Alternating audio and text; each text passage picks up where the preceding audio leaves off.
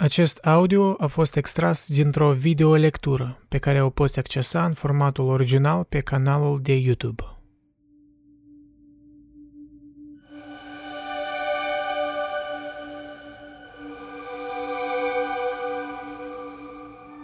A fost dezgustat de spectacolul premiilor la Paris. Faptul că toți scriitorii se făceau imposibil ca să aibă premii sau mai știu ce. Uh, și mi-am dat seama că ori accept toate premiile, ori niciunul. Uh, că am acceptat la început un premiu de nimic, că era o sumă ridicolă. Premierii Baron. Bine, asta nu puteam să refuz. Era premiul pentru... Că era prima carte și după aceea erau cei mai mari scritori de, în, în, în, cum se spune, în comitetul de lectură. Toți bătrâni, mai știu ce, am complet necunoscut refuzul nu are niciun sens. niciun sens, era o băznicie, vă seama. Și pe, pe mine era insignificant, fără importanță. Însă, după aia, am cunoscut mai bine viața literară în Franța, am spus că o, e un lucru profund neplăcut uh, și compromițător pentru, pentru mine personal. Renunț la toate premiile care mi se dă și uh, trebuie să mărturisesc că mi s-au, mi s-au oferit pe colosal de importante financiamente.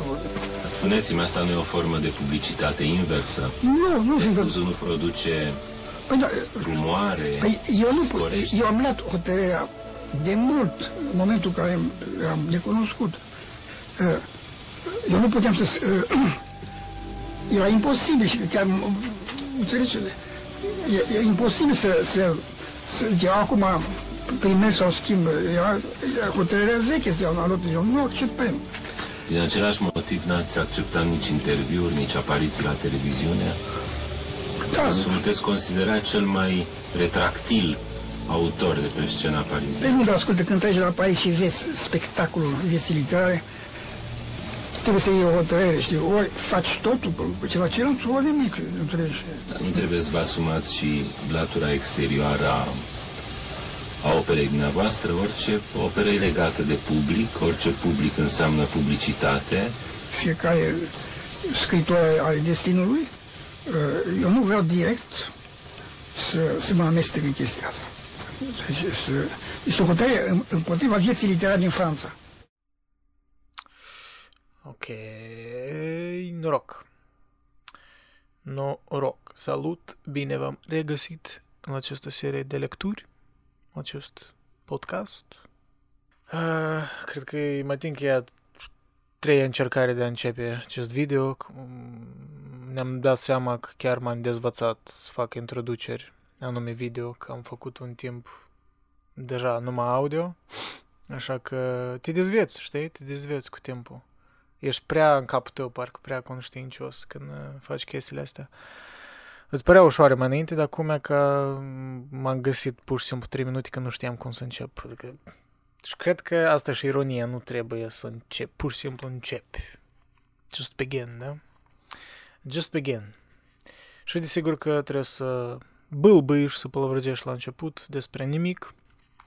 Dar, într-o lume ideală, într-o lume ideală, să ștergem memoria acum și să ne imaginăm că n-ați auzit uh, ce am spus acum vreo minute deja. Uh, și să spunem așa, o introducere perfectă. Salut, dragi ascultători, salut! Ce mai faceți? Salut! Uh, astăzi ne reîntoarcem la această lectură, la lectura cărții despre neajunsul de a te fi născut de Cioran. Mă rog, o citim și o comentăm, uh, o comentez eu, uh, cu subiectivitățile mele. Am făcut o pauză destul de lungă de la această carte. Mă rog, eu am citit-o deja de mult, dar am făcut o pauză cu înregistrările și cu comentariile mele. Cred că deja vreo jumătate de an n-am mai vorbit de ea. Dar dacă vreți să ascultați părțile precedente, o să indic uh, un link uh, în descriere. Să trecem direct la lectură. Am ajuns la pagina la pagina 73. Deci, cred că nici jumătate de carte. Așa că nu știu cât de lungă o să fie seria asta, dar uh, eu mă găsesc că mă reîntorc la ea când am dispoziție. Adică Cioran pentru mine e un uh, scriitor de dispoziție și cred că are sens. Eu nu sunt singurul care a spus asta și acum îi înțeleg pe aia care spuneau asta uh, mai înainte. Chiar e un scriitor de dispoziție și acum am o dispoziție de Cioran. Chiar, uh, chiar aș vrea să, să citim și să comentăm împreună, așa că uh, anyways, nu știu de ce am întins tot intro-ul ăsta, dar asta e, asta e, ce să-i faci.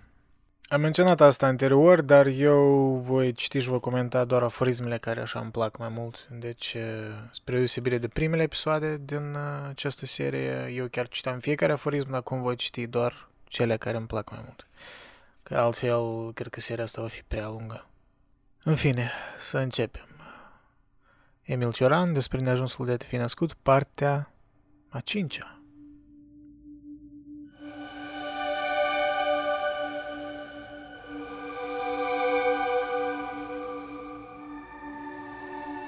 Îl citesc pentru senzația de naufragiu pe care mi-o dă tot ce scrie. La început îl înțelegi, apoi te învârți în cerc. După aceea ești prins într-o vâltoare searbădă, fără să-ți fie teamă, și îți spui că ai să te duci la fund și realmente te duci.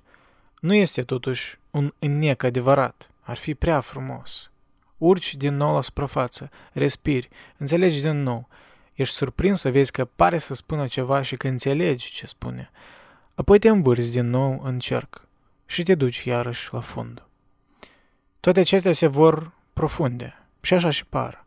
Dar de îndată ce îți vii în fire, îți dai seama că nu e decât abscons și că distanța dintre adevărată profunzime și profunzimea premeditată e la fel de considerabilă ca între o revelație și o marotă. Dar de îndată ce îți vii în fire, îți dai seama că nu e decât abscons. Aici am subliniat abscons înseamnă greu de înțeles. Sunt destul de sigur că nu fiecare din noi știa asta, cel puțin eu nu știam. Uh, și că distanța dintre adevărata profunzime și profunzimea premeditată e la fel de considerabil ca între o revelație și o marotă. Marotă înseamnă preocupare excesivă pentru un anumit lucru, o idee fixă. Se referă la vreun scriitor, asigur, pe care îl citește, nu explicit care, dar cred că nici nu are importanță. E mai mult la Cioran se referă la senzația asta de a, de a fi perplexat și de a admira un autor, eu cred, mă rog, iarăși subiectivitățile mele. Când uh, dificultatea unui autor și te atrage, dar normal că trebuie să fie în destul de perceptibil ca să primești vreo plăcere. Dar uh, când îl citești prima dată, ești parcă urbit, ești fascinat la nivel mai mult emoțional și de o carte poate să-ți pară mai profundă, uh, cel puțin din experiența mea. Dar mai apoi când uh, reflecți la ea, adică, dar de îndată ce îți vii în fire, îți dai seama că nu e decât abscons, adică nu e decât greu de înțeles. Deci că de îndată ce îți vii în fire. E ca și cum fascinația asta de un autor, ori de o anumită lucrare de unui autor, e temporară, ori, da, e altfel nici nu poate fi. Adică fascinația, profunzimea adevărată, așa zis, mă rog, e tot o, o, o subiectivitate aici, ce înseamnă asta. Adică, cred că cu asta și joacă Cioran. Mă rog, o pune în, în discuție uh, dihotomia asta între adevărată profunzime și profunzimea premeditată. Dar de îndată ce îți vii în fire, îți dai seama că nu e decât abscons, că nu e decât greu de înțeles. Deci erai cuprins inițial de starea asta, de, de a admira ceea ce citești. Dar mai apoi, în retrospecție, parcă meditând asupra fascinației tale din trecut, tu nu poți percepe clar și tu prin încercarea de a o percepe clar, tu o raționalizezi mai mult și da, o pui pe un prisma rațiunii și atunci ea devine o profunzime premeditată, cum spune uh, Cioran, dar asta într-un fel nu e pre- profunzime adevărată pentru că e premeditată, e uh, sistematică. Um, mă rog, lui Cioran nu prea plăceau gânditorii prea sistematici, da? Care sistematizau totul, ca Aristotel, ca Hegel, uh, cel puțin din percepția mea și din unele aforisme care el le-a menționat. Adică în această premeditare tu poate adaugi niște sensuri adiționale, dar e oarecum fals. E o anumită falsitate. Că poate profunzimea adevărată e temporară, e ca un val de emoții pe care îl simți și altfel nici nu poate fi. Urci din nou la suprafață, respiri, înțelegi din nou, ești surprins să vezi că pare să spună ceva și că înțelegi ce spune, apoi te învârți din nou în cerc și te duci iarăși la fund. E ca și cum uh, când ești inițial impresionat de ceva, de ce ar spune un autor, ești, uh, mă rog, depinde, cred că, de firea ta, dacă ești firea așa mai rațională, ori mai, uh, mai științifică cumva, da? Că privești sceptic la, în general, cuvântul profunzimii de asta efemeră. Că la tine totul e sistem, la tine totul trebuie să aibă rațiune, logică. Păi, când tu simți că corpul tău parcă e afectat de ceva emoțional, și cred că nu numai decât aici putem extrapola numai la cărți, la, la un film, la orice artă, păi tu parcă privești cu suspiciune la starea ta din trecut. Adică spui, stai puțin, de ce eu am simțit așa? De ce am fost dus de val? De ce simțeai că te duci la fund? da? cum spunea Cioran, să te duci la fund și realmente te duci. Dar nu e un nec adevărat, pentru că apoi tu oricum vrei să explici ceea ce ai simțit, ori vrei să explici de ce îți place ceea ce ai citit, ori ceea ce ai privit, ori orice o fi. Dar în asta e, e o anumită dezamăgire, pentru că în premeditarea asta, în încercarea de a analiza, îți dai seama că nu e decât abscons, că greu de înțeles că de fapt poate profunzimea care ai perceput-o tu inițial a fost doar o anumită perplexitate pe care creierul tău perceput-o și de aici și apare misterul, misticul ăsta, da? Dar apoi când umpli aceste goluri cu raționalizări, cu premeditări, deja îți dai seama, ori nu că îți dai seama, poate îți creezi percepția că a fost doar o obsesie de-a ta, adică totul a fost creat de mintea ta, că de fapt poate nu era acolo așa profunzime mare. Dar eu aș argumenta uh, că în asta și frumusețea artei, adică în complicarea asta care e tare subiectivă, care depinde de fiecare creier uman, creierul tău va reacționa într-un anumit fel față de o artă, dacă arta e făcută bine și cumva destul de ambiguă ca să-ți ofere spațiu să o interpretezi cum vrei. Eu cred că în asta și farmecul. Și poate, într-un mod ironic, când o încerci să o explici prea mult, uh, nu că îi pierzi farmecul, n-aș spune. Unii ar spune că n-ar trebui să explici arta, dar eu cred că asta tot e o, un exercițiu aparte. E o apreciere aparte, mai rațională, poate, dar uh, da, tu poate pierzi ceva, pentru că deja devine o profunzime premeditată. E ceva nenatural, ori e ceva deconectat de starea ta inițială, de fascinația ta inițială. Într-un mod ironic am demonstrat asta, cred că acum, uh, poate supraanalizând acest aforism. Dar, uh, da, îmi pare interesant. Nu știu, poate voi ați interpretat diferit uh, acest aforism, dar eu așa îl văd că adică adevărata profunzime vine într-un fel ușor, adică instinctiv. Pentru că la urmă Cioran spune și că distanța dintre adevărată profunzime și profunzime premeditată e la fel de considerabilă ca între o revelație și o marotă, adică între o revelație și o preocupare excesivă. Revelația doar o asociem cu ceva brusc, cu un moment uh, aproape, da, mistic, religios ceva în afara controlului tău. Iar marotă, adică preocupare excesivă, clar că e ceva ce tu complici cu mintea ta, da. Oricine se consacră unei opere crede, fără să fie conștient de asta, că ea va supraviețui anilor, secolilor, timpului însuși. Dacă și-ar da seama, în vreme ce se consacră că e pieritoare, ar părăsi-o pe parcurs, n-ar putea să o isprăvească. Acțiune și înșelătorie sunt termeni înrudiți. Ce de fain. Deci am notat inițial când nu citisem. Avem nevoie de iluzii. Da, în special ca, ca creatori, ca artiști, ca... Da, când orice, orice om care face ceva creativ, tu ai nevoie de iluzii, pentru că dacă din start ești extrem de cinic și îți spui că oricum n-are valoare ce fac, oricum, oricum vom muri toți și oricum nimeni nu va mă cunoaște, ori totul va fi în van și așa mai departe, n-ai, da, n-ai avea gustul să, să faci ceva. Deci că e nevoie de o anumită naivitate să faci ceea ce faci într-un moment dat. Nu știu, din propria experiență, mă gândesc la mine din trecut, la unele chestii care le făceam în sens creativ, bine că le-am făcut atunci, pentru că astăzi nu cred că le-aș face așa, ori în genere nu cred că le-aș face, aș face altceva. Adică totul e cumva la timpul lui și fiecare uh, moment în viața ta îi acoperit, îi inundat de o anumită naivitate specifică acelei vârste, acelei uh, um, aranjări neurochimice, neurobiologice și așa mai departe. Deja dacă să mă duc prea mult, poate în, în știință însuși. Chiar, chiar este sens în asta, chiar științific vorbind. Ești cumva diferit peste câțiva ani. Nu totalmente, dar um, te schimbi. Eu cred că oamenii cumva se schimbă, dar nu fundamental, dar uh, cel puțin gusturile și cel puțin cum tu vezi lumea și cum asta ar afecta arta ta, chiar se schimbă.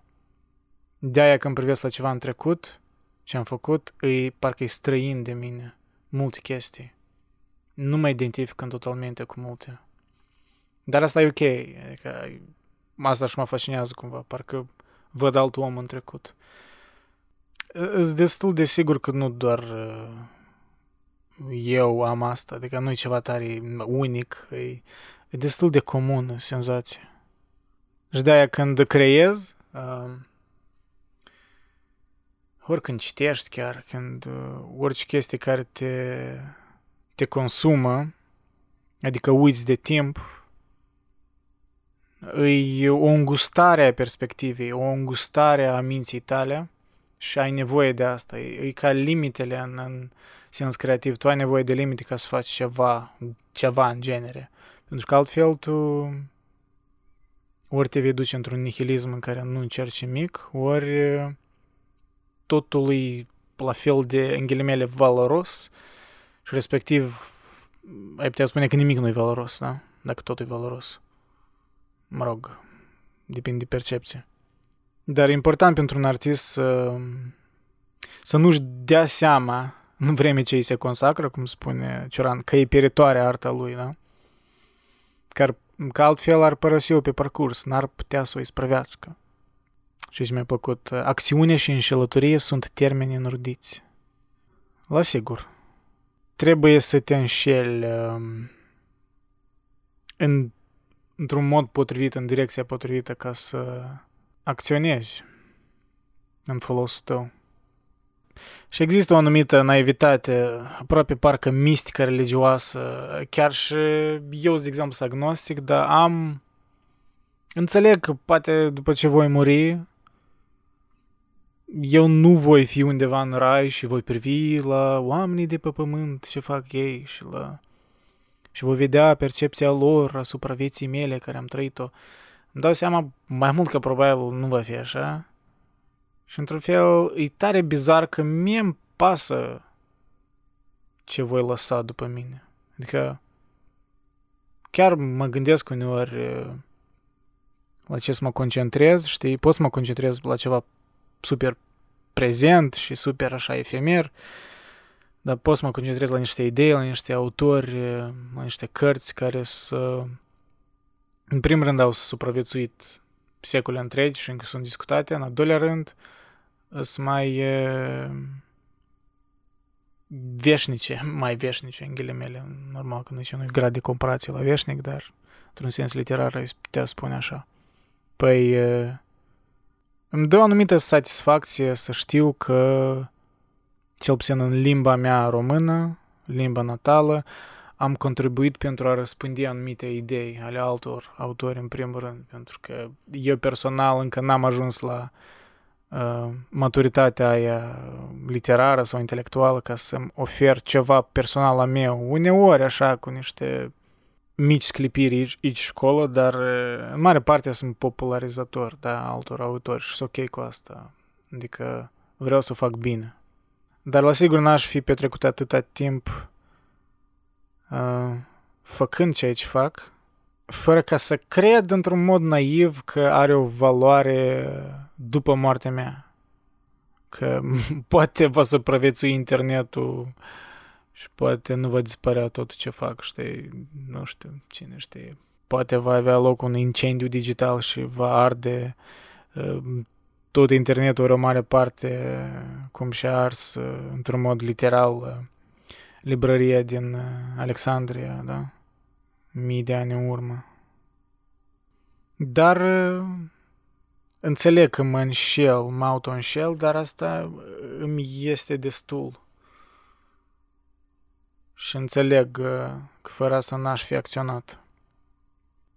De-aia, pe de parte, poate o exagerare din partea lui Cioran să spui că dacă și-ar fi dat seama, da, un, uh, un artist al unei opere, în vreme ce se consacră, că e pieritoare, ar părăsi-o pe parcurs, n-ar putea să o isprăvească. Cred că sunt excepții, normal, uh, poți să-ți dai seama și în același timp să, să o faci oricum, dar în același timp uh, îi dau dreptate, adică îmi imaginez că fără această senzație că chiar va supraviețui ceea ce faci, tu poți crea, dar tu nu vei avea acea investiție emoțională. Doar de ce arhitectura, arta, muzica, parcă deja nu e aceea ca mai înainte cred că de aia că nu mai credem în Dumnezeu ca mai înainte, da? Adică mulți uh, uh, savanți ai muzicii clasice spun că, băi, când îl asculti pe Bach, tu înțelegi că tu, tu îl vezi pe Dumnezeu, adică îi despre Dumnezeu muzica lui.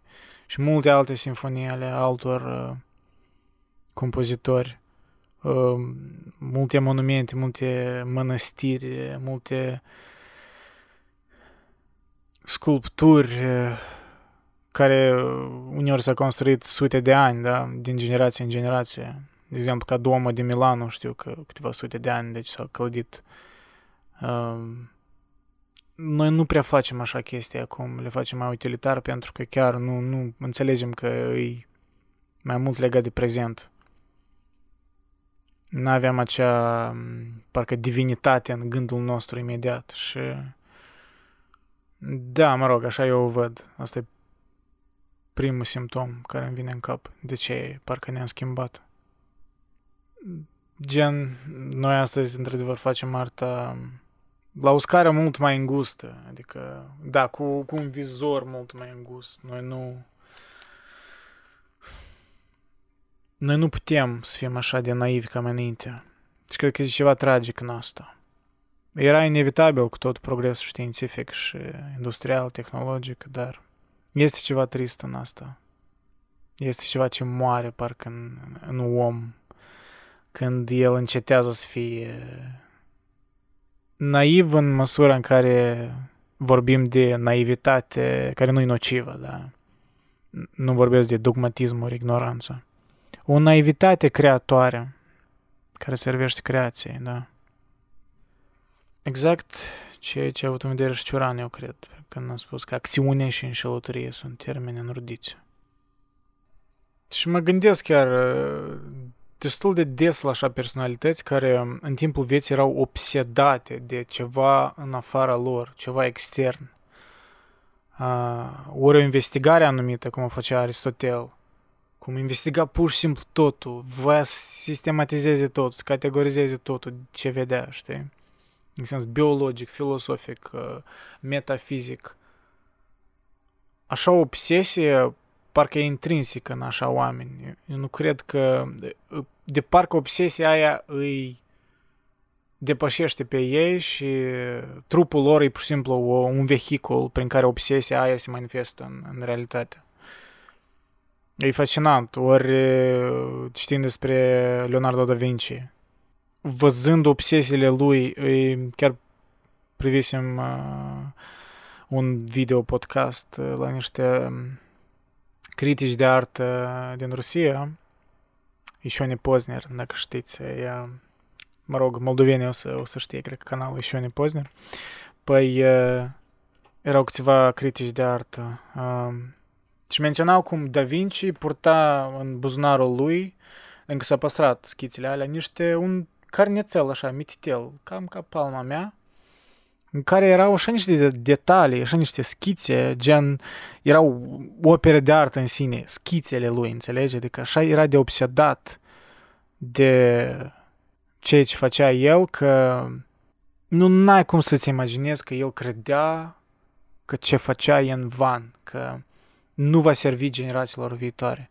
Eu nu-mi imaginez cum poți să nu ai parcă naivitatea asta oarecum. Și nu e naivitate, în cazul lui chiar e adevărat, s-a adeverit, adică vorbim despre el secole mai târziu.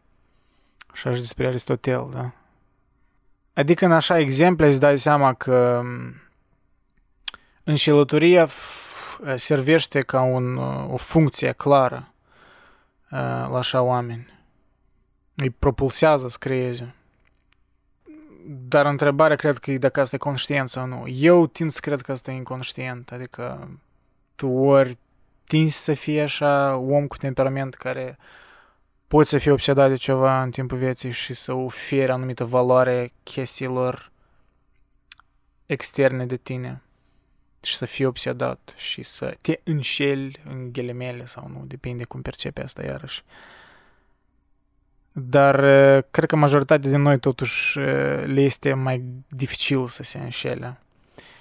Și asta parcă ți-ar părea că, oi, bine, ești mai rațional, ești mai conștient de limitele universului, că tu vei muri și te vei transforma în țărnă și așa mai departe. Dar asta e tare limitant, asta e, nu poți visa, literalmente, și rejectezi viața prin asta. Pentru că prin obsesia asta, prin naivitatea asta că vei lăsa ceva după tine, tu îți faci viața mai frumoasă, eu cred. Și, mă rog, e un clișeu, dar e adevărat. Că, să fim onești, e adevărat. Oameni, așa oameni pe noi ne fascinează, care sunt obsedați de arta lor și cred sincer că ce fac va supraviețui uh, secole întregi ne fascinează aproape ca un miracol natural, ca ceva extern de noi. Pentru că mulți din noi, sincer, nu simțim asta. Noi suntem mai cinici, mai... Noi n-am încercat multe chestii pentru că oricum ne făceam scuze că scuze raționale și adesea cumva credibile, sunt într-adevăr raționale, adică au sens multe scuze că, bă, eu nu sunt așa talentat, de ce să mai pierd timpul să desenez, să pictez, sau de ce să-mi pierd timpul să, să citesc, să scriu esee, să... și mai departe, să fac videouri pe YouTube, ori whatever floats your boat, uh, orice ai face. Cred că tind să cred că parcă natural noi mulți din noi avem uh, obsesia asta, curiozitatea asta, care ne e dată de la natură, dar în societate, depinde în ce societate trăim, dar majoritatea societăților uh, ne este descurajat acest instinct. Parcă e pentru că, normal, ne pune într-o categorie, ne, dă, ne oferă anumit drum în viață, așa ni se spune și noi de obicei suntem convinși și vedem viața tare îngust și cred că așa și devenim mai nihiliști. Și vorbesc de adulți, normal, pentru că în copilărie tu vezi copilul, el e explorator, el e un fel de filosof de la natură, el întreabă de ce, el nu ia lucrurile de la sine, el vede absurdul în situație, el face observații tare directe adulților, până ce deja e socializat și îi se suprimă anumite porniri de bine sau de rău, dar um, această naivitate cred că cu vârsta scade. Dar minim mereu mă fascina când, nu știu, ori priveam interviuri cu cupluri mai bătrâne, 80 de ani sau ceva de tipul când vezi de astea. De obicei apar prin feed diferite, cred că și la voi a apărut cu cupluri căsătorite de câteva decenii și de obicei, în ei vezi parcă niște glume, niște ațări, sunt copilăroși, parcă au ceva copilăresc în ei. Parcă, au, parcă asemenea oameni îți dai seama că, băi, ei au înțeles în ce constă viața. În, în a nu, nu evita, în a nu elimina acea doză necesară de ironie copilărească, de, de da, naivitate, de un sentiment care îți spune că îi îndeajuns. Nu e ușor să vorbești de Dumnezeu când nu ești nici credincios, nici ateu. Și este, fără îndoială, drama noastră, a tuturor, inclusiv a teologilor, că nu putem fi nici una, nici alta. Nu. Mă descrie.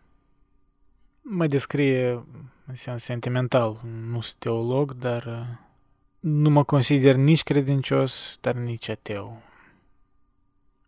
Sunt într-o stare asta, într-o stare intermediară, uh, un agnostic. Unii ar spune că asta e o stare de laș, că nu ești decis, că trebuie să alegi o tabără. Eh, nu, nu-mi pasă chiar de label ăsta serios. Adică spun agnostic pentru că oricum oamenii vor un label și vor um, să știe cum acum să te trateze, ce să te aștepte. Unii îți vadă biasul tău, da? Când uh, analizezi, nu știu, un autor sau ceva. Mă rog, mă refer la mine, da, în cazul meu. Dar uh, admit că nu știu. Pur și simplu nu știu. Și ea, înțeleg că e, e amuzant asta, că e oarecum... E și amuzant, e și o dramă existențială să fii la un punct intermediar, la ceva care nu-i fundamentalizat, nu-i închegat în ceva, nu-i înrădăcinat. Pentru un scriitor, evoluția către detașare și eliberare e o nenorocire fără precedent. El, mai mult decât oricine, are nevoie de propriile defecte. Dacă le învinge, e pierdut. Să se păzească, deci, cât se poate de tare să devină mai bun, căci dacă ajunge la asta, o va regreta marnic. Oarecum îmi pare ironic de că acest aforism. Nu cred că Cioran trebuie să fie interpretat într totul serios. E un joc, așa, un joc ipotetic, da, un exercițiu.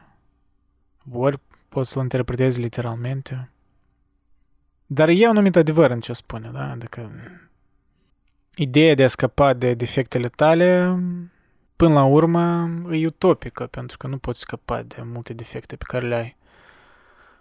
Da, poți să te îmbunătățești, dar poate în sens pur și simplu artistic, hai să vorbim, adică nu de oameni care nu vor să creeze, dar în sens artistic, când scapi, când chiar ești obsedat de a scăpa de defectele tale, tu scapi de sursa de inspirație primordială, tu oricum pui prin prisma ta, prin prisma defectelor tale, așa că poate nu vei face artă destul de emoțională, ori care va afecta oamenii emoțional și care, da, nu va fi sinceră, pentru că va privi mereu dincolo de tine, adică va privi la ceea ce vrei să fii, vrei să devii, că vrei să fii mai bun, vrei să fii mai uh, mai perfect, cu mai puține defecte.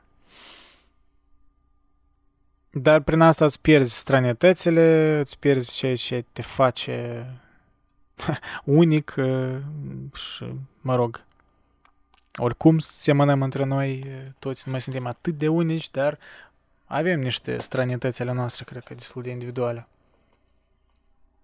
Pentru că, eu cred că aici, da, asta e sentimentul, de fapt, crucial, e că mulți creează dintr-un neajuns, mulți creează ca să înțeleagă neajunsurile lor, ori să comunice ceea ce simt ei, uh, adesea sunt emoții negative în public, într-așa fel încât să înduioșească, să calmeze. Mă rog, un artist bun, eu cred că asta face. Uh, da, tu poți și să creezi cu scopul de a deprima alții, dar uh, iarăși eu citindu-l pe Cioran, citindu-i aforismele așa mai poate nu astea care acum le-am menționat, dar astea mai deprimante, mai triste, parcă dacă are unii le-ar interpreta, pe mine mă calmează, mă, îmi spune că ok, e ok să simt asta. E, mă rog, e ca o terapie, despre asta tot spunea Ceran, că e, e un exercițiu terapeutic, cam tot ce făcea el în uh, scrierile astea. Ceea ce face pe poeții fără talent încă și mai stângaci e că nu citesc decât poeți, așa cum filozofii fără valoare nu citesc decât filozofi. Deși ar fi mai câștigați cu o carte de botanică sau de geologie, nu-ți îmbogățești spiritul decât intrând în relație cu discipline departate de a ta. Lucru adevărat, bineînțeles, numai pentru domeniile în care euul face ravagii. Sunt de acord. Și asta e, e și mai relevant astăzi, cred că interdisciplinaritatea asta. Eu am vorbit în genere de domeniul, domeniul filosofiei, că asta e viitorul acestui domeniu. După părerea mea, e o anumită combinare cu alte domenii, ori o sursă de inspirație, o colaborare, hai să spunem așa. Oricum, filosofia aparte va exista mereu, eu cred că nu cred că va dispărea. Va pierde din popularitate, va recapta popularitatea. La momentul cred că ea recaptă popularitate. Dar asta cred că e până la urmă originea filosofiei, până la urmă. Ea a fost uh, mama științelor, uh, oarecum, chiar dacă asta poate fi o hiperbolă, depinde cum interpretezi, dar de la ea au apărut științele. Și în Grecia Antică nu se jenau filosofii de a interacționa, ori școlile filosofice de a interacționa între ei, de a se certa, de a se inspira unii la alții. Și poate în izolaționismul ăsta prea academic, uneori uh, pierzi ceva, ori îți creezi o lume aparte care poate fi fascinantă, dar pleacă de viață, pentru că viața nu e nu e separată. E, trebuie să vezi în ansamblu ca să înțelegi complexitatea ei, deci trebuie să studiezi mai multe domenii, dar ca să devii bun într-un domeniu, trebuie să fii obsedat de domeniul tău. Dar trebuie să înțelegi că fiecare domeniu are limitele sale. Și așa și cu filosofie, așa și cu știință și și cu religie. Dar mă fascinează personal asta, uh, relația asta interdisciplinară și văd tot mai multe încercări de a combina mai multe discipline și asta mă fascinează. Cred că asta e ceea ce ar trebui să facem mai des. Tertulian spune că pentru a se vindeca, epilepticii se duceau să sugă lacom sângele criminalilor cărora li se tăia beregata în arenă. Dacă aș ține seama de instinct, acesta ar fi unicul procedeu terapeutic pe care l-aș adopta. da, detaliul ăsta l-am povestit încă în seria Homo Agresivus. E adevărat. Nu judeca pe nimeni înainte de a te pune în locul lui. Acest vechi proverb face imposibilă orice apreciere, pentru că judeci pe cineva tocmai fiind că nu te poți pune în locul lui judeci pe cineva tocmai fiindcă nu te poți pune în locul lui. Da, exact, pentru că a judeca e a abstractiza, e a... Da, din definiție e ceva separat de tine și când ești în locul cuiva, ce e în principiu imposibil, e doar o ce, exercițiu de a empatiza, oricum, oricum e o o aproximare. Nu poți tu fi în locul cuiva, clar lucru. Dar uh, de ai putea fi în locul cuiva, tu n-ai putea judeca cel puțin la fel. Adică, în genere, nu cred că ai putea judeca. Ai fi, pentru că ai fi uh, în mintea, da, ai fi în mintea ta, ai fi ignorant față de biasul tău într-o oarecare măsură. Și din definiție nu poți fi obiectiv când uh, ești în locul cuiva. Ori când ești tu, tu nu poți fi totalmente obiectiv cu tine. Nu te poți judeca obiectiv. De aia am vorbit de asta, că într-un video tare vechi, uh, cum să te cunoști pe tine însuți, când am comparat pe Rousseau și pe Diderot, mă găsiți pe canal. Păi, uh, Cam asta era argumentul, că tu ești orbit de propria subiectivitate, că de fapt identitatea ta care ți-o creezi îi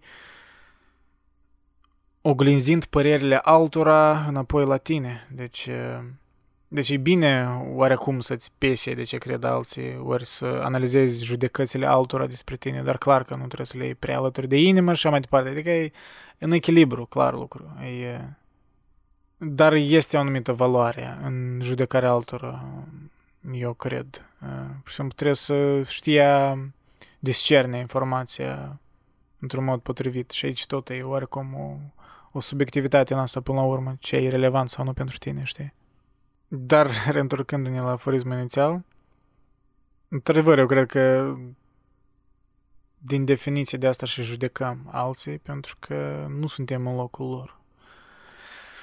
Și, da, nu știu dacă asta e bine sau rău, dar, păi, așa e, așa suntem noi.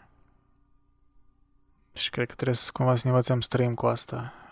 Apelurile astea de a nu judeca pe alții, poate sunt faine, dar până la urmă oricum o să judecăm, așa că poate hai să ne învățăm a judeca mai obiectiv, ori să luăm în considerare sentimentele altora, ori, da, să calculăm, e nevoie să jignim pe cineva sau nu, uneori, da, e nevoie să intri în conflict și să judeci pe cineva, ca să-l pui la punct, ca să, nu știu, să ameliorezi damage-ul pe care el poate să-l facă asupra altora și așa mai departe. Deci, Mă rog, uh, cred că ați înțeles ideea.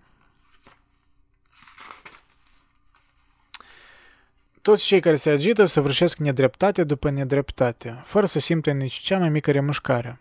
Doar proastă dispoziție. Mustrarea de cuget e rezervată celor care nu acționează, care nu pot acționa. Ea le ține loc de activitate, îi consolează pentru ineficiența lor. Așa ce am notat uh, inițial. Mă descrie perfect. Mă rog, cred că am exagerat. Nu mă descrie chiar perfect, dar uh, îmi descrie sentimentul ăsta care... Chiar nu m-am gândit la el în, în așa fel, că mustrarea de cugete rezervată celor care nu acționează, care nu pot acționa. Îi consolează pentru ineficiența lor, adică îi ține loc de activitate. Da, adică atunci când eu nu sunt în etape când nu prea acționez, când sunt mai pasiv, uh, într-adevăr, tind să mă gândesc prea mult, să analizez prea mult, să mă mustrez în capul meu și asta e o anumită acțiune care compensează ceea ce nu am, deci activitatea însă și deși eu aș argumenta că uneori și cugetul e o anumită activitate. E activitate, dar depinde, clar dacă cugetul afectează cumva ceea ce faci tu. Deci, da, dacă cugetul se externalizează în ceva aparte. Mă rog. E plicticos cel ce nu-și dă silință să atragă atenția. Vanitosul e aproape întotdeauna supărător, dar e perseverent, face un efort. E un piselog fără să vrea și ești recunoscător pentru asta. Sfârșești prin a-l suporta și chiar prin a-l căuta. În schimb, ești alb de furie în fața cuiva care nu caută de fel efectele. Ce să-i spui și la ce să speri? Trebuie să păstrezi câteva trăsături de maimuță sau de nu să rămâi acasă. Hm. E plicticos cel ce nu-și dă silința să atragă atenția. Da, dar poate fi și frustrant asemenea om dacă îți suge din energie prea mult. Doar în doze, cred că, reduse, asemenea oameni, da, poate sunt fascinanți, așa. Iar știu la ei ca la un fenomen natural, că eu sunt destul de, nu știu, în diferite, cred că, etapele vieții aveam nevoie să de atrage atenția asupra mea, dar uh, cu vârsta parcă mai puțin, deși asta sună ironic, oricum fac chestii în public, da, adică creațiile mele pe YouTube și așa mai departe îs axate pe public, dar um, o fac, mă rog, cred că din alte pricine, deși admit că și asta e pricina, da, să mă cunoască lumea oricum. Cred că oricine care creează și publică uh, ar fi un... Da, ar, ar minți să spună chiar nu le pasă deloc de, um, dacă îi ascultă oamenii sau nu. Dar uh, gândindu-mă retrospectiv la etapele vieții când uh, aveam nevoie de mai multă atenție, o leacă mai dezgustă, parcă persoana aia care am fost. Uh, m- pentru că poate nu o făceam într-un mod sănătos. O făceam dintr-un neajuns. Voiam mereu o reconfirmare a valorii mele, că ia uite, ia uite, uite, uite, uite, vă place ce fac? Da, da, da, da, da, eu exist, eu exist, știi? Și într-o oarecare măsură e ceva uman asta, da, să cauți o confirmare, să, să auzi de la oameni prin anumite gesturi de apreciere că da, tu contezi, tu existi, adică să-ți afirmi existența într-un fel. Dar, da, trebuie în moderație să faci. Dar cred că cei mai fascinanți oameni care au putut să controleze acest, această pornire intensă de a trage atenția asupra sa și au integrat-o în personalitatea lor, deci e ceva autentic. Și când, da, îi admir așa oameni pentru că dar asta doar în cazul când ei deja satisfăcuți cu ce sunt, deci nu, nu o fac dintr-un neajuns, nu vor să sugă energie de la tine, știi? Nu sunt tipul de oameni care încep conversația cu a-ți spune tot ce s-a întâmplat cu ei și uh, nu știu, îți, îți pun o întrebare și apoi când tu răspunzi ei, uh, cumva trec peste răspunsul tău și continuă mai departe. Adică te folosesc ca un sparring partener, mă rog, un, da, ca un obiect. Ca un, da, ca un obiect de referință, ca, ca ceva ce există doar pentru a-i afirma existența lui. Da, cred că așa ceva e... Așa energie tare sufocantă de la așa oameni. E, e obositor să te afli în preajma la așa oameni. Adică, nu știu, cu vârsta am evitat cât mai mult așa oameni, pentru că n-are sens. Nu primești nici tu, nu primești nicio valoare din asemenea interacțiuni și doar perpetuezi acest ciclu de reconfirmare a personalității lor poate aici, reîntorcându-ne la aforismul precedent, poate aici chiar trebuie să-i judeci și prin judecarea asta să le arăți ori implicit sau explicit, depinde de maniera ta de a arăta ceva, da, să le arăți că, băi, nu e ok ce faci tu, poate trebuie să mai, da, să-ți dai seama că mai există și alți oameni și mai, nu-i totul în tine, deci nu totul se învârte în jurul tău nu teama de a face ceva, ci teama de a izbuti explică multe eșecuri. Și ce am notat. Ne temem că ne va reuși pentru că nu vom fi pregătiți. Nu vom fi pregătiți de sentimentul ăsta că ne va reuși. Și asta poate ne creează o anxietate adițională. Da, am simțit asta de multe ori în viață. Deși clar că sunt ambele, își teama de a face ceva, dar e parțial cred că și de a izbuti. Pentru că mm, va fi ceva nou, da? Mă rog, dacă izbutești în ceva major în viață, asta te pune într-o situație nouă și sentimente noi, e un fel de recalibrare a valorilor tale, a poziției tale în viață, nu știu, a percepției tale față de tine însuți. Și asta e debusolant uh, de multe ori. Și de-aia cred că și noi evităm să facem lucruri noi, într-un mod evident. Dar cred că uneori ar fi util să, să izbutim. Antidotul plictisului e frica. Leacul trebuie să fie mai tare decât boala. Dacă m-aș putea înălța la nivelul celui care mi-ar fi plăcut să fiu. Numai că nu știu ce forță care spărește cu ani mă trage în jos. Chiar că să mă ridic din nou la propria îmi suprafață, trebuie să mă folosesc de stratageme la care nu mă pot gândi fără să rușesc. Nu cred că vreun om poate înălța la nivelul celui care i-ar fi plăcut să fie în totalmente. Dacă m-aș putea înălța la nivelul celui care mi-ar fi plăcut să fiu. Numai că nu știu ce forță care spărește cu ani mă trage în jos. Cred că e forța asta de, de acceptare că nu poți fi ceea ce vrei să fii în totalmente. Și e o anumită, a, o anumită predare, parcă. E ceva, da, tragic în orice viață, că toate visele tale din copilărie, din adolescență, sunt naive din definiție și viața ți le filtrează, ți le reajustează. Te forțează, mă rog, nu ca și cum alegi să o faci de multe ori. Dar asta și este maturizarea, acceptarea, cred că. Dar depinde și ce fel de acceptare. Poți accepta ceva dintr-o pasivitate, dintr-o lașitate.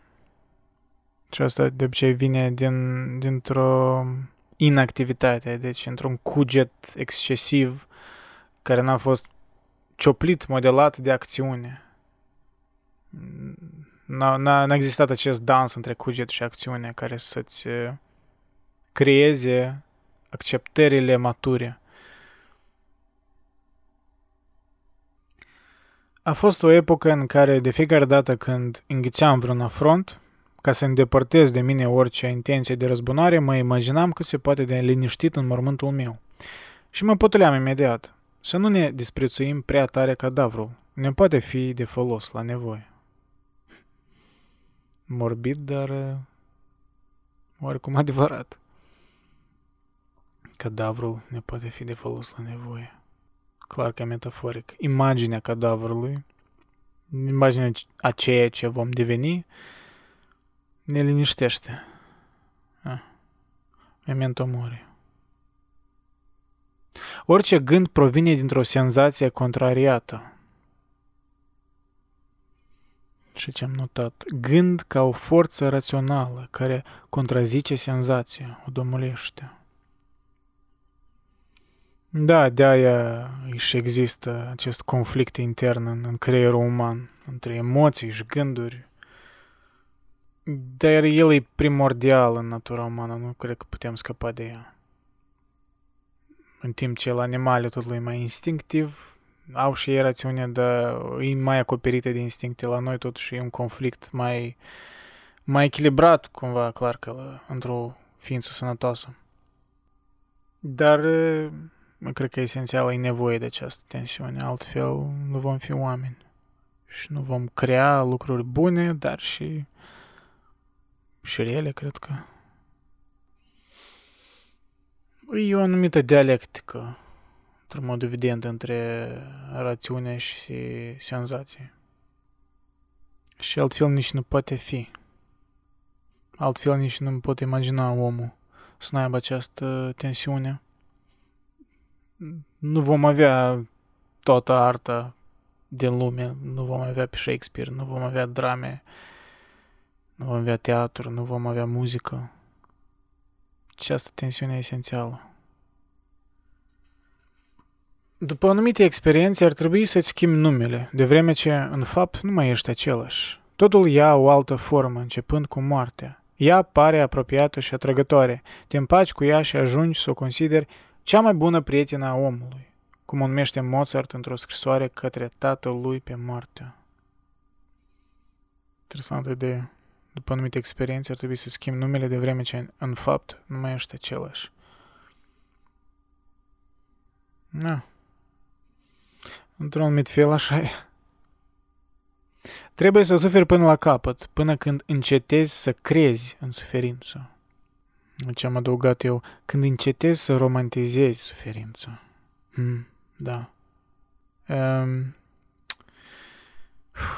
doctorul Rio, un personaj din uh, ciuma lui Camus, avea anume ideea asta de a, de a vedea suferința așa cum e, că ea există și în majoritatea cazurilor ea trebuie, trebuie să, să încerci să o elimini din viață, pentru că și așa există în abundență și, mă rog, nu vreau să fac spoilere, dar nici nu spoilere, adică în ciuma mult suferință există de-a lungul novelei și Rio devine desensitizat aproape de toată suferința din împrejur și asta îi ajută să fie un doctor mai eficient cât de parcă inuman asta nu sună, dar cred că e destul de adevărat despre doctori că nu poți păstra mm, această sentimentalitate față de suferință ca și cum o are de obicei omul obișnuit, da, care nu e medic sau care nu vede atâta suferință într-un mod direct. Deci nu e expus la atâta suferință. Și de obicei cred că oamenii care suferă până la capăt, cum spune Cioran, își dau seama că, într-adevăr, nu există mare romantism în suferință. Adică ar trebui să încercăm să o eliminăm. Dar în același timp sunt oameni bizari, ciudați, da, ca Nietzsche, care e pur și simplu obsedat de suferință. Obsedat în gânduri, adică când scria despre suferință, pentru că el într-adevăr suferea, avea boli cronice și așa mai departe.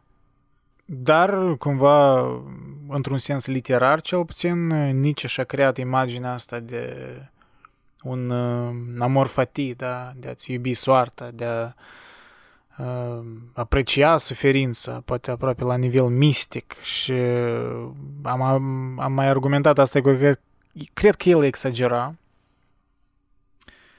exagera, dar iarăși, fără această exagerare nu era să fie nici și poate nu era să știm despre el. Cred că același Șcioran spunea că în exagerare te afli cumva, te, te descoperi. Ori poate nu Cioran, nu mai, nu mai știu, nu mai țin minte, dar oricum mai identific cu gândul ăsta că în exagerare afli ceva, dar în același timp văd exagerarea ca o zonă de unde pescuiești, parcă scoți idei și te vezi în altă ipostază, exagerând, dar apoi te reîntorci la un anumit echilibru. Și e un anumit pericol să exagerezi, să fii într-o stare constantă de a exagera. Deci să suferi fără sens, da?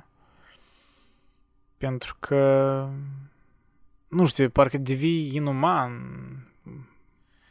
Și cred că Cioran, spunând că trebuie să suferi până la capăt până când încetezi să crezi în suferință, cum eu înțeleg, îi încetezi să, să vezi toată lămurirea asta adițională asupra suferinței. Deci o vezi așa cum este o suferință. Îi de obicei nocivă omului, deși poate în doze mici e productivă, mă rog, oricum e inevitabilă și cred că ar trebui să înveți ceva din ea, dar dacă suferi extrem de mult, nu văd cum ai putea romantiza suferința. Deși, cred că ai putea, adică dacă ești religios, ai putea să vezi un sens anumit că e atât de absurdă suferința ta, poate fi că n-ar putea fi altfel decât să aibă ea un anumit sens, parcă mistic, religios, că nu suferi degeaba. Și asta e o anumită contrazicere da? a aforismului lui Cioran. Deci ar putea fi și invers. Poate taman când suferi până la capăt, dar asta tot e o interpretare, ce mai fi asta, a,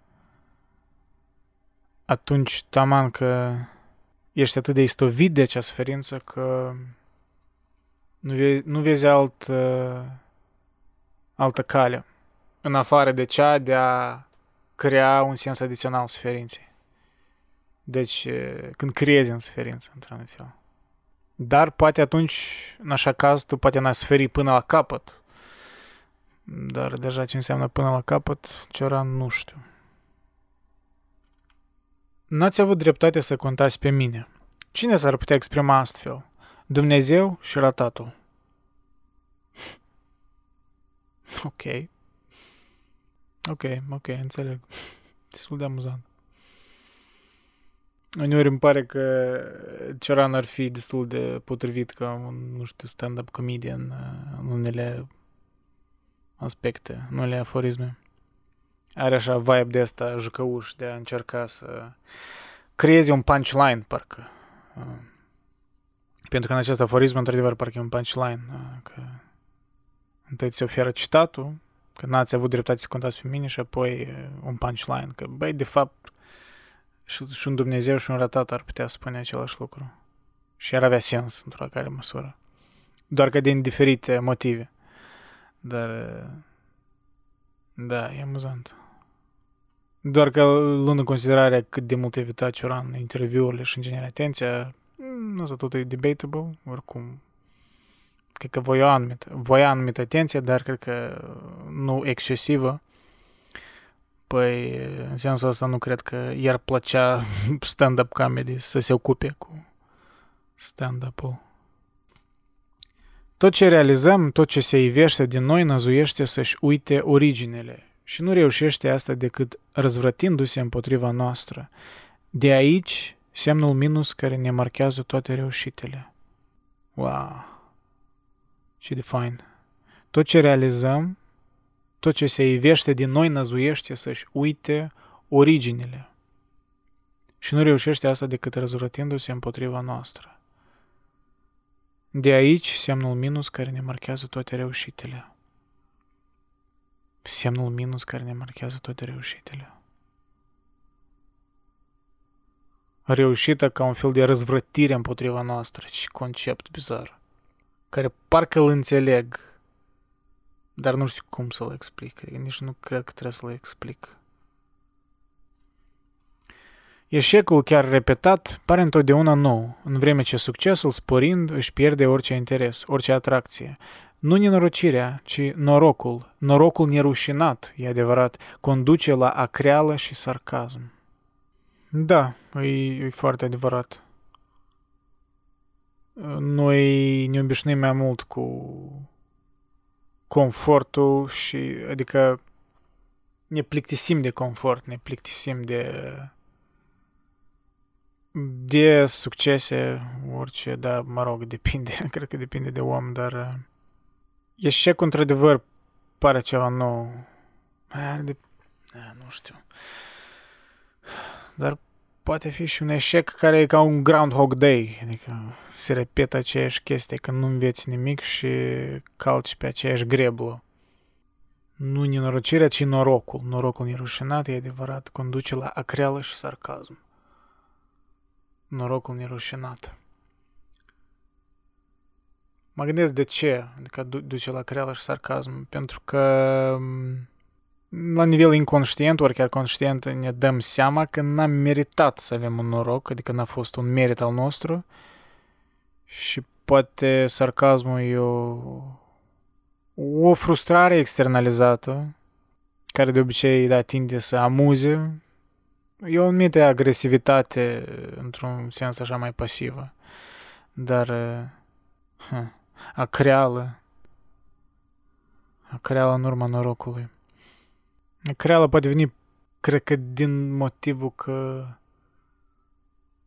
tu parcă de distanțat de ceea ce de fapt ești, pentru că dacă ai un noroc evident în care n-a fost meritul tău, tu aflându-se într-o etapă nouă, ori într-o situație nouă, care a, f- a fost uh, determinată de cel noroc, nu te simți ca tu însuți, îi simți o înstrăinare, da, parcă o acreală, da, simți un dezgust. Um, dacă ești conștiincios, cred că, dacă ești așa tare conștiincios, tare în capul tău, îți dai seama de asta.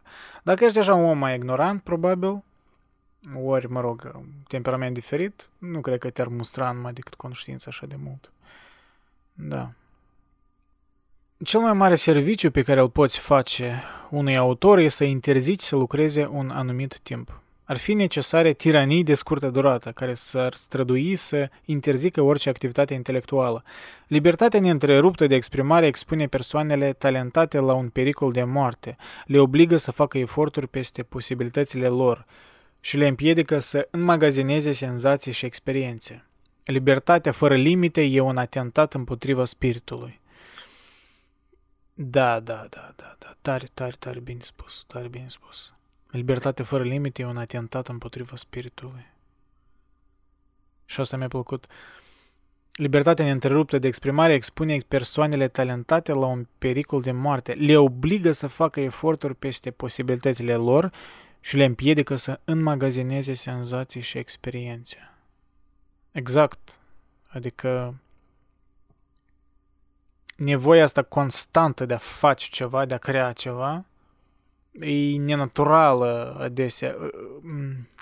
Și cred că asta e mai mult expus în era asta de social media și de percepția asta că totul trebuie să fie mereu nou, trebuie să fie nou, multă informație, mult content și așa mai departe și cred că mulți creatori sunt privați de timpul ăsta, de, de o anumită stază, da? timpul de odihnă, timpul de reflectare, care e esențială, pentru că dacă n-ai acest moment de pasivitate, nu vei, nu vei avea oportunitatea să îmagazinezi senzații și experiențe. Într-un mod evident. Așa că când aveți idei, când sunteți uh, stuck, cum să spune, sunteți într-un impas, uh, cred că cel mai bun lucru care puteți să-l faceți este să faceți o pauză, să nu, nu atingeți acea lucrare sau acel proiect și sleep on it, cum spun da, vorbitorii de engleză. Sleep on it. Vezi următoarea dimineață ce vei crede despre ceea ce te macină acum în sens creativ. Maxima stoică, potrivit căreia trebuie să ne supunem fără să cârtim lucrurilor care nu depind de noi, nu ține cont decât de nenorocirile externe, care scapă voinței noastre. Dar cu cele care vin din noi, cum să ne împăcăm? Pe cine să facem răspunzător când noi suntem sursa propriilor suferințe? Pe noi înșine, din fericire facem în așa fel încât să uităm că noi suntem adevărații vinovați și, de altminteri, existența nu e suportabilă decât dacă reînnoim zilnic această minciună și această uitare. Da. Facem în așa fel încât să uităm că noi suntem adevărații vinovați. Cum și-am notat, ne privăm de o doză a liberului arbitru, blamând mai mult soarta și cred că asta e sănătos într-o anumită măsură. Și chiar așa are sens. Adică nu totul chiar e în mâinile tale. Și avem, în același timp, nu putem ști raportul de unde e vina noastră, unde nu. Putem ghici, oarecum putem presupune. Dar această minciună, această uitare, Uh, face existența mai suportabilă. Această uitare care o renuim zilnic, cum spune Ceran. Așa priveau oamenii antici mai mult, da, la viață, ca la o anumită soartă, nu totul e sub controlul tău. Um, nu totul e vina ta. Dacă a fost secet într-un an, a fost, nu știu, zeii te-au pedepsit sau ceva de tipul ăsta. Ori pur și simplu zeii au fost capricioși. E că de fapt, știi, cred că după monoteism, că odată cu religiile monoteiste și în special creștinismul, cred că mai mult s-a axat pe liberul arbitru și deci cumva, deși noi suntem decăzuți din start, suntem uh, păcătoși, oarecum ave- avem o anumită forță de decizie și, uh, mă rog, de-aia și există dualitatea de rai, uh, iad și așa mai departe. Deci, în concordanță în, cu acțiunile tale. Deci asta lui fi judecat. Dar mai înainte am așa percepția cel puțin că mai ales la grecii antici, cum ei vedeau zei lor, era mai mult bazat pe capriciile zeilor. Nu era totul conform acțiunilor tale. Puteai să fii om bun și să ai un necaz, să-ți moară copii, să-ți, nu știu, să, să mergi într-un accident, ceva de tipul ăsta, da? Să-ți pierzi averea și ei nu vedeau, ei vedeau ca un moft al zeilor, ca ceea ce i s-a dat. Mai pasiv vedeau, da, mai determinist, mai... Nu știu dacă asta îi liniștea, dar îmi pare curios diferența asta. Și cu toate cercetările biologice, care sunt tot mai abundente în prezent, ne dăm seama că liberul arbitru e foarte limitat. Unii ar spune că în genere nu există, dar e foarte limitat oricum. Am discutat despre asta în, destul de lung în, în episodul 15 din podcast, recent l-am postat, Homo Aggressivus 3. Vi-l recomand, chiar sunt multe date interesante acolo. Cel puțin ascultați capitole care vă interesează. Dar am discutat mult despre asta. Cu cât e cineva mai dăruit, cu atât înaintează mai greu în plan spiritual. Talentul e un obstacol pentru viața interioară. Și ce am notat. Pentru că e țintit spre manifestarea și cucerirea în exterior. Adică talentul e un obstacol pentru viața interioară pentru că el de obicei țintește în a aduce ceva din exterior, de a, ori de a se manifesta în exterior, de a, de a pleca de la viața interioară. E în tensiune cu viața interioară, e ambiția asta de a, de a acăpăra resurse, de a, de a primi aprecierea altora, deci știm, societatea altora din exterior. Curios gând. Că cu cât mai dăruit ești, cu atât înaintezi mai greu în plan spiritual. Adică nu vezi nevoia spiritualității, poate. Pentru că acel gol spiritual îți este satisfăcut, cel puțin temporar, de extern, de ambiție, de, mai ales dacă ai talent, da, de aprecierea altora din exterior. Și cred că oamenii unicorni, cum s-ar spune, îi, sunt ăia care combină ambele, dar nu știu, sunt foarte răi așa oameni, care obțin și o anumită valoare din exterior prin talentul lor, dar și au o viață spirituală, îți apreciază, nu știu, singurătatea, solitudinea, viața asta interioară, viața simplă. Uh, deci ceea ce faci, nu știu, când alții nu te privesc, ori ceea ce faci în solitudine, ceea ce de fapt nu prezinți nimănui. Pentru că e important pur și simplu pentru viața ta interioară, nu pentru a demonstra ceva altora. Dar e rar, rar așa ceva. Să combine aceste două lucruri într-un mod în care a putea spune că e sustenabil. Pentru că sunt tensiuni care se nimicesc una pe alta, adică se elimină. E o tensiune care e atât de puternică încât ea vrea să fie rezolvată. Ori cere să fie rezolvată. Și de-aia ori te vei mulțumi cumva cu viața interioară pentru că poate n-ai reușit să-ți manifesti dorințele tale în exterior, n-ai reușit poate să-ți domesticești, să-ți calmezi voința ta de putere și să o direcționezi asupra ta, asupra vieții tale interioare. Și aici deja depinde, cred că, de uh, sistemul valoric, moral a fiecăruia, care viața e mai valoroasă. Cea bogată în, în sens interior, viața interioară, sau cea bazată pe externalizarea talentului. Nu cred că așa de binar, adică artiștii mari au viața interioară bogată și prin asta ei reușesc și să se manifeste în exterior și să-i cunoască lumea și da, sunt exemple și de așa oameni, așa că nu e așa de binară chestia, o văd destul de interconectată. Cea mai măruntă convertire e resimțită ca un progres. Există, din fericire, excepție. Îmi place acea sectă evreiască din secolul al XVIII-lea, ai cărei membri aderau la creștinism din dorința de a decădea și îmi place la fel de mult acel indian din America de Sud care, după ce se convertise și el, se tânguia că avea să ajungă pradă viermilor, în loc să fie devorat de proprii săi copii, onoare de care s-ar fi bucurat dacă nu s-ar fi lepădat de credințele tribului său. Ai părut amuzant asta când am citit-o prima dată și îmi pare la fel de amuzant acum.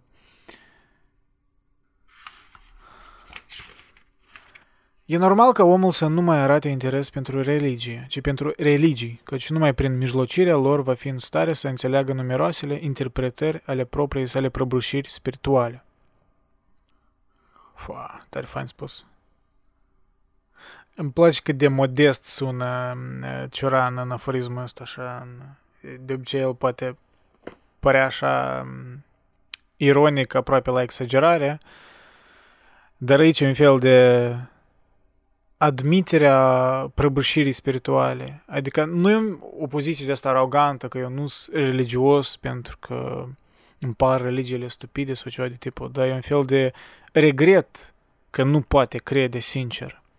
De aia vede religiile, deci ca ceva extern și le studiază, e un teolog într-un anumit fel, dar prin asta, prin obsesia lui cu religiile, își demonstrează prăbușirea lui spirituală, pentru că, până la urmă, religiile, o, religia, o religie îi acolo pentru a fi crezută, nu necesar pentru a fi studiată, cel puțin în sens spiritual. Și e un anumit uh, eșec, e o anumită ironie a sorții să fii obsedat de religie și să nu fii religios. Mă identific cu asta foarte mult. E, îmi citește gândurile, adică și literalmente, e tare bine spus. Recapitulând etapele cursului vieții noastre, e umilitor să constatăm că n-am avut parte de înfrângerile pe care le meritam, la care eram îndreptățiți să sperăm. Să speri la înfrângere. Și că n-am avut parte de înfrângerile pe care le meritam, la care eram îndreptățiți să sperăm. Și că asta e umilitor. Pentru că dacă speri la o înfrângere, la o anumită înfrângere, într-un anumit context, tu deja ți-a creat un viitor ipotetic în care te vezi și în care îți creezi da, percepția asta că meriți să, să fi trăit așa o înfrângere. Dar dacă eviți acea înfrângere, tu ca și cum uh, îți dai seama că ești jalnic, că ți-ai irosit timpul, poate fiind obsedat de acea înfrângere și de aia tu crezi că ai meritat acea înfrângere, da? Adică din simplu fapt că erai obsedat de o înfrângere, adică că ea ți inunda gândul. Tu simți că ea parcă a existat, ori trebuia să existe. Și când ea nu se întâmplă, ori se întâmplă altceva, da, simți că ai irosit timpul. Așa eu personal percep asta. Te simți prost, da, că... Uneori, cred că, clar că nu, nu mereu. Dar e, e, e foarte subtil sentimentul ăsta. Că mie asta îmi place în Cioran, că el atinge niște sentimente tare subtile. Așa, jucăușe, clar, că nu, nu toate sunt într-un, într-un mod serios, dar uh, asta e și o chestie subtilă. Adică mie nu mi-ar veni în cap să scriu așa ceva, dar m-am gândit la așa ceva, if, if that makes sense, da? Și că când îl citesc pe Cioran, adesea îmi confirmă anumite idei. Uh, da, uneori poate să mă surprindă prin ceva, dar mai degrabă îmi confirmă anumite idei care nu, nu puteam eu să le scriu așa, să le scriu așa ca el. Evident, nu am talentul ăla care l are el.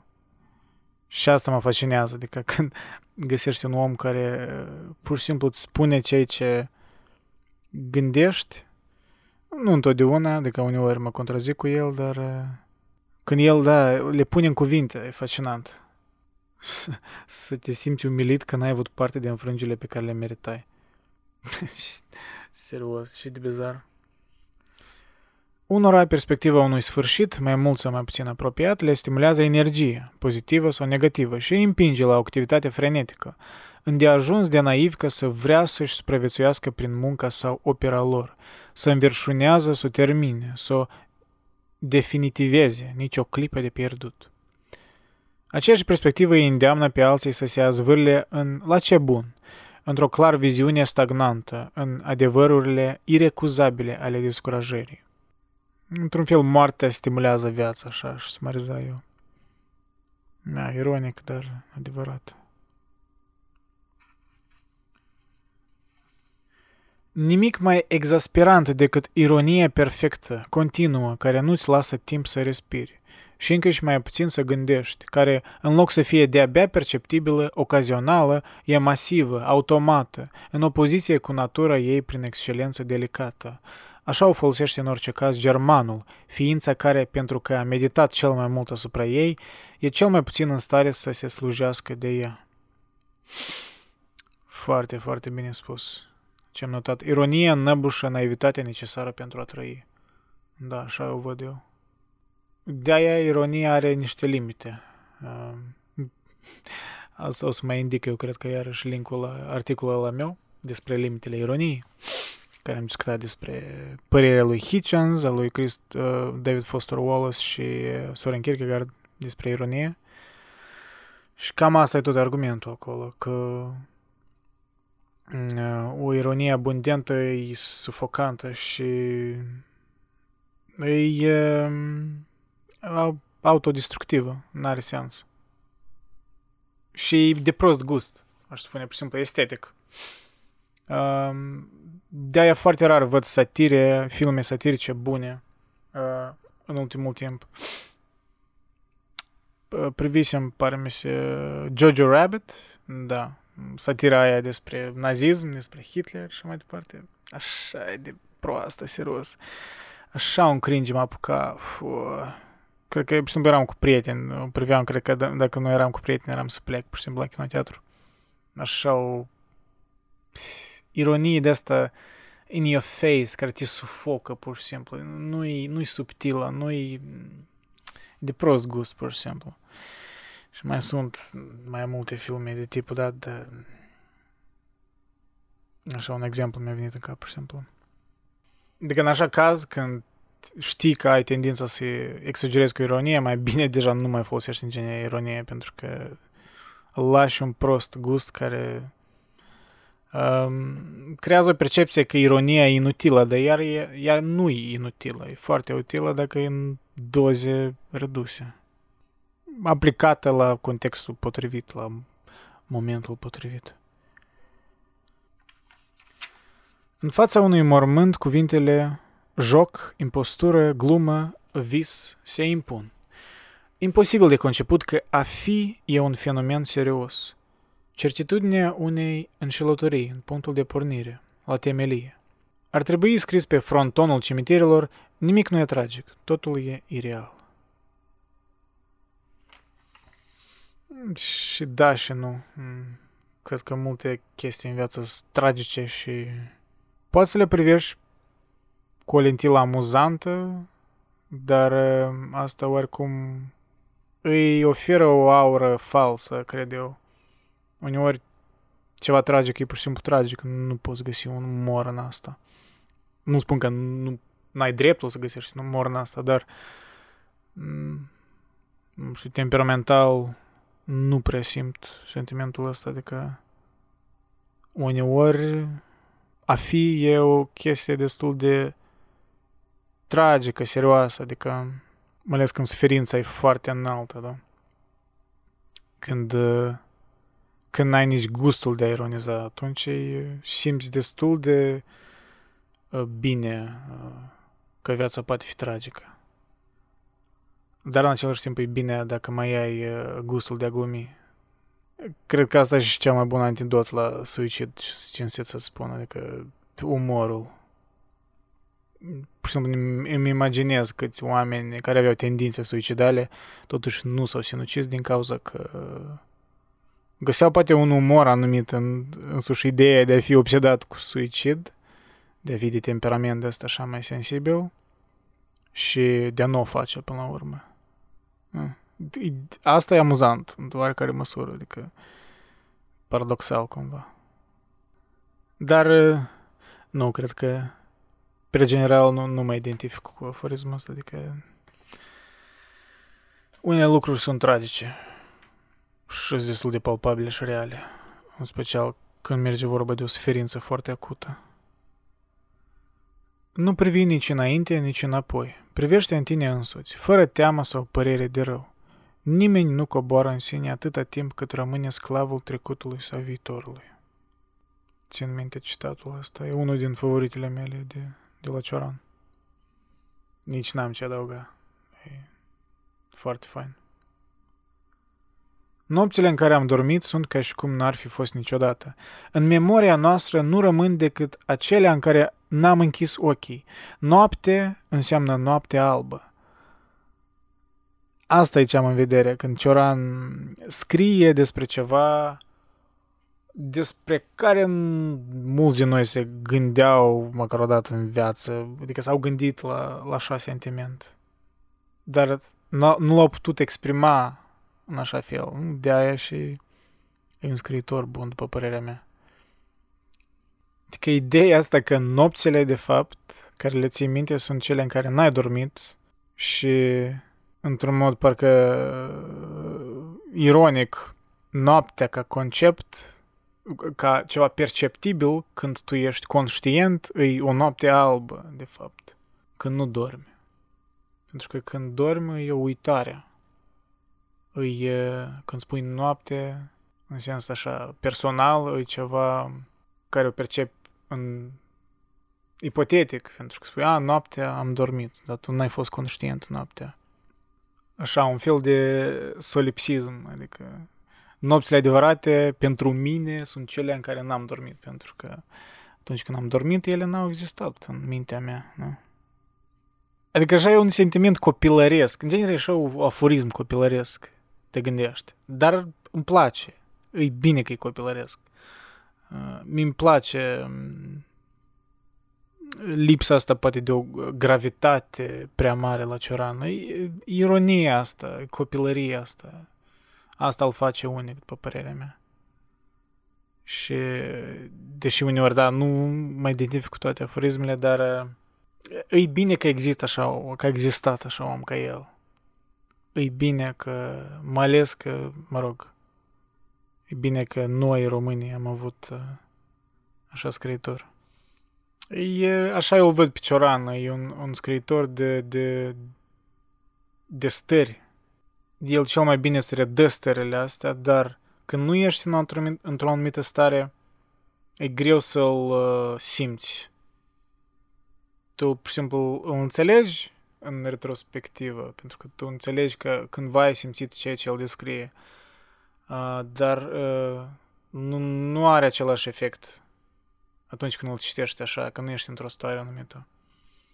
De-aia nu pot citi întotdeauna, adică pe el, doar în, în anumite momente.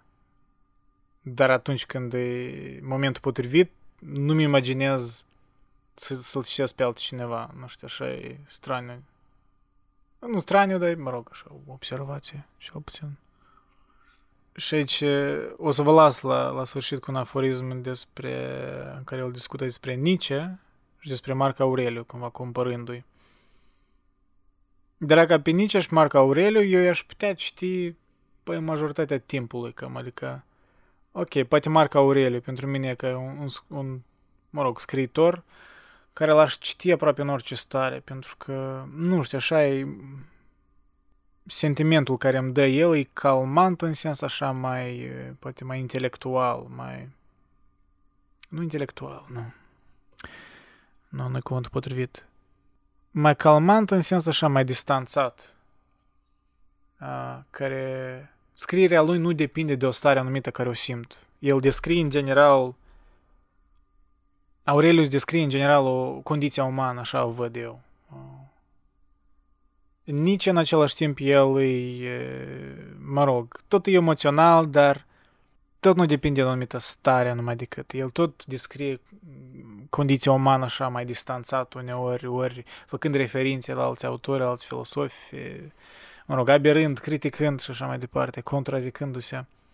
Dar Cioran e un scriitor de stare. Că, când ai o stare, el e scriitorul ca perfect să-l citești în, în așa stare. Și n-aș identifica o stare, sunt mai multe stări în care el ar fi potrivit, dar cred că vă dați seama despre ce vorbesc. În fine, atât ce a spus el despre Nietzsche. Unui student care voia să știe unde mă situam în raport cu autorul lui Zaratustra, i-am răspuns că încetasem să-l mai citesc de multă vreme. De ce? m-a întrebat el. Pentru că îl consider prea naiv. Îi reproșez entuziasmele și chiar și patimele. N-a dărâmat idol decât ca să-i înlocuiască prin alții un fals iconoclast cu trăsături de adolescent și cu nu știu ce puritate, ce nevinovăție, inseparabilă existenței sale de singuratic. N-a cercetat oamenii decât de departe. Dacă i-ar fi privit de aproape, n-ar fi fost niciodată în stare să imagineze, nici să proslavească supra omul. Viziune extravagantă, ridicolă, dacă nu grotescă, himeră sau capriciu care nu se putea ivi decât în spiritul cuiva care n-a avut timp să îmbătrânească, să cunoască detașarea, îndelungatul dezgust senin. Cu mult mai aproape mi e un Marc Aureliu, nicio ezitare în ce mă privește între lirismul freneziei și proza acceptării. Găsesc mai multă mângâiere și chiar mai multă speranță în preajma unui împărat istovit decât în preajma unui profet scânteitor. Și deși nu mă identific cu tot ce a spus, băi, dau dreptate, chiar uh, e bine menționat. Adică, da, anumite trăsături de adolescent sunt în Nietzsche și a fost prea naiv în sens că poate chiar studia oamenii de departe și și-a imaginat acest supra-om, acest ideal spre care poate tinde un om, poate a fost prea optimist și mi-a plăcut aici că acest capriciu se putea evi decât în spiritul cuiva care n-a avut timp să îmbătrânească. Probabil, tot îmi, îmi imaginez dacă Nietzsche mai trăia într-o minte sănătoasă încă vreo 20 de ani, probabil ar scrie cărți diferite. Mai, mai alături așa cu vibe lui Cioran, probabil, cine știe. Dar oricum au distinție între ei, nu cu ea și echivala cumva, dar... Da, adică temperamental mă identific și eu mai mult cu Marc Aureliu, dar îmi pare nici valoros pentru că el e întruchiparea a unui spirit care există în oameni. Și el a exprimat uh, naivitățile astea care oricum sunt prezente în oameni. Și prin exagerările lui, uh, el oferă o altă metodă de a gândi pe care poți să o critici, pe care, da, o percepi ca ceva separat. Și prin comparație îți pot veni idei noi. Și mulți filosofi așa și-au făcut, l-au rejectat pe Nietzsche cumva, dar oricum s-au inspirat de la el, oricum uh, au creat filosofii răspunzând la el, ori clădind asupra lui și așa mai departe. Adică oricum pare o leacă dur uh, abordarea lui Cioran față de Nietzsche, dar mă rog, adică nu e ca și cum uh, Nietzsche n-a fost dur cu cineva și uh, chestia asta cu că el a dărâmat idol decât ca să-i înlocuiască prin alții, da, e adevărat. Că e adevărat. Schopenhauer, cu Schopenhauer așa a fost, l-a iubit, apoi l-a urât, cu Richard Wagner, e bine cunoscut și cu alții, cred că. Poate doar Dostoevski a rămas în admirația lui, adică spuse, da, Nietzsche, că e unicul psiholog de la care a învățat ceva. Mm, poate, dar nu se știe, n-a scris mult despre el. De aceea, parcă văd similarități între Dostoevski și Nietzsche, de fapt, deși au plecat pe drumuri diferite. Îl văd pe Dostoevski ca un Nietzsche mai matur. Mă rog, clar, sunt diferiți, dar Adică îl văd pe Dostoevski cum a fost cândva cu idei similare ca ale lui Nietzsche, dar a progresat mai departe, ori a ales un alt drum. Pentru că a fost mai pesimist ca Nietzsche. Pentru că în, în, în romanele lui Dostoevski personajele care el le descrie anume așa ca mai atei, ca mai profeți scânteitori, da, cum spune aici Cioran. Oamenii ăștia așa de bine îi descrie Dostoevski că parcă ți-ai imaginat, nu n-ar putea el să știe așa de bine psihologia un asemenea om dacă el n-a fost cândva ceva similar. Așa eu intuiesc. Adică, într-un mod paradoxal, ți-ar părea că la Dostoevski de obicei e o numit morală creștină oricum, ori spre asta e implicit sugerat că până la urmă spre asta trebuie să tinzi. Uh, el descrie argumentele anticreștine argumentele ateiste chiar mai bine ca Nietzsche uneori, da? Mai convingător cel puțin, pentru că Nietzsche nu scria romane. Și de-aia văd similarități între ei. Și de-aia Nietzsche îl privesc ca un, așa, o, un creator de ipoteze, un, așa, un, un, un gânditor sălbatic, de la care trag tangenți, îl, îl menționez adesea, dar și nu sunt de acord cu, cu unele chestii centrale de la el. Îl, adică îl includ în gândirea mea ca o parte a unei dialectici care e necesară pentru a clădi ceva care aș vrea eu poate să clădesc în viitor. Ceva coerent care să-mi justifice existența, știi? Ori să, să afirm existența altora. Dincolo de lozinci poate mai banale, um, care le auzi în, în public. Și mă identific cu ce spune Cioran aici la sfârșit, că el găsește mai multă mângâiere și chiar mai multă speranță în preajma unui împărat istovit, da, Marc Aureliu, Marcus Aurelius, decât în preajma unui profet scânteitor. Că ideea asta de un împărat istovit, asta și mă fascinează Marcus Aurelius, că a fost un împărat, a fost cel, împăratul Romei, era cel mai puternic om din timpul lui, că cea mai mare influență politică. Și a reușit să fie așa de mm, moderat, în, în autolimitat, parcă se, se autodisciplina în sensul ăsta, poate aproape paradoxal pentru situația lui. Era în conflict, deci filosofia lui, într-un anumit fel, era în conflict, filosofia stoică, cu sarcinile unui împărat roman de a păstra granițele, de a poate continua unele războaie pentru a apăra imperiul de invadatori și așa mai departe. Și acest conflict, această tensiune, da, mă, mă liniștește și pe mine când îl citesc, că înțeleg că el avea conflict, era autentic uh, uh, gândul lui, uh, tensiunea asta. Deci nu era, poate nici de-aia e profet scândeitor, adică mai mult arunca cu idei, crea ipoteze, provoca, exagera. Dar Marc Aureliu era mai uman, da, normal. Și e greu să-i compari, oameni diferiți, nici era cumva mai mult uh, conectat cu Academia și era un anumit filosof, vrei nu vrei. Uh, Marc Aureliu totuși era un part-time filosof, hai să spunem așa. Dar e interesantă diferența între ei.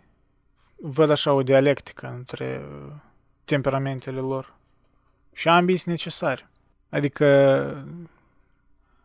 poate Cioran e prea dur în a rejecta acest parcă spirit naiv al lui Nietzsche, pentru că el e necesar pur și simplu într-un sistem dialectic. Adică e necesar în, în, într-o, într-un sistem de gândire. Inclusiv pentru a-l rejecta, ori a rejecta unele părți din el. Pentru că d- dacă n-ai această tensiune, nu cred că ai putea aprecia un Marcus Aurelius, ori ceva de tipul ăsta. Da. E bine, cred că ajunge pe azi. Da. Nu știu cât de lungă va fi seria asta, dar când voi avea dispoziție, cred că atunci voi înregistra comentarii despre cartea asta. Că așa îmi pare o carte de dispoziție mai mult. Vă mulțumesc că m-ați ascultat, în genere că mă urmăriți. Mm. Aș vrea poate să scriți comentarii dacă vreți, dacă aveți dorința. Poate cu, uh, cu minutul, uh, dacă scrieți comentariu, știu, cu minutul care v-a plăcut, adică cu citatul care v-a plăcut, ori să-l comentați, ar fi fain, adică să creăm o discuție. Mi-ar fi interesant, poate nu sunteți de acord cu ceva ce eu am spus. Uh, asta mi-ar, mi-ar fi tot util să înțeleg poate unde eu greșesc, ori unde perspectiva mea e prea îngustă, da. În fine, mulțumesc și patronii care mă susțin. Да. You guys are the best. Имя Озим. Папа.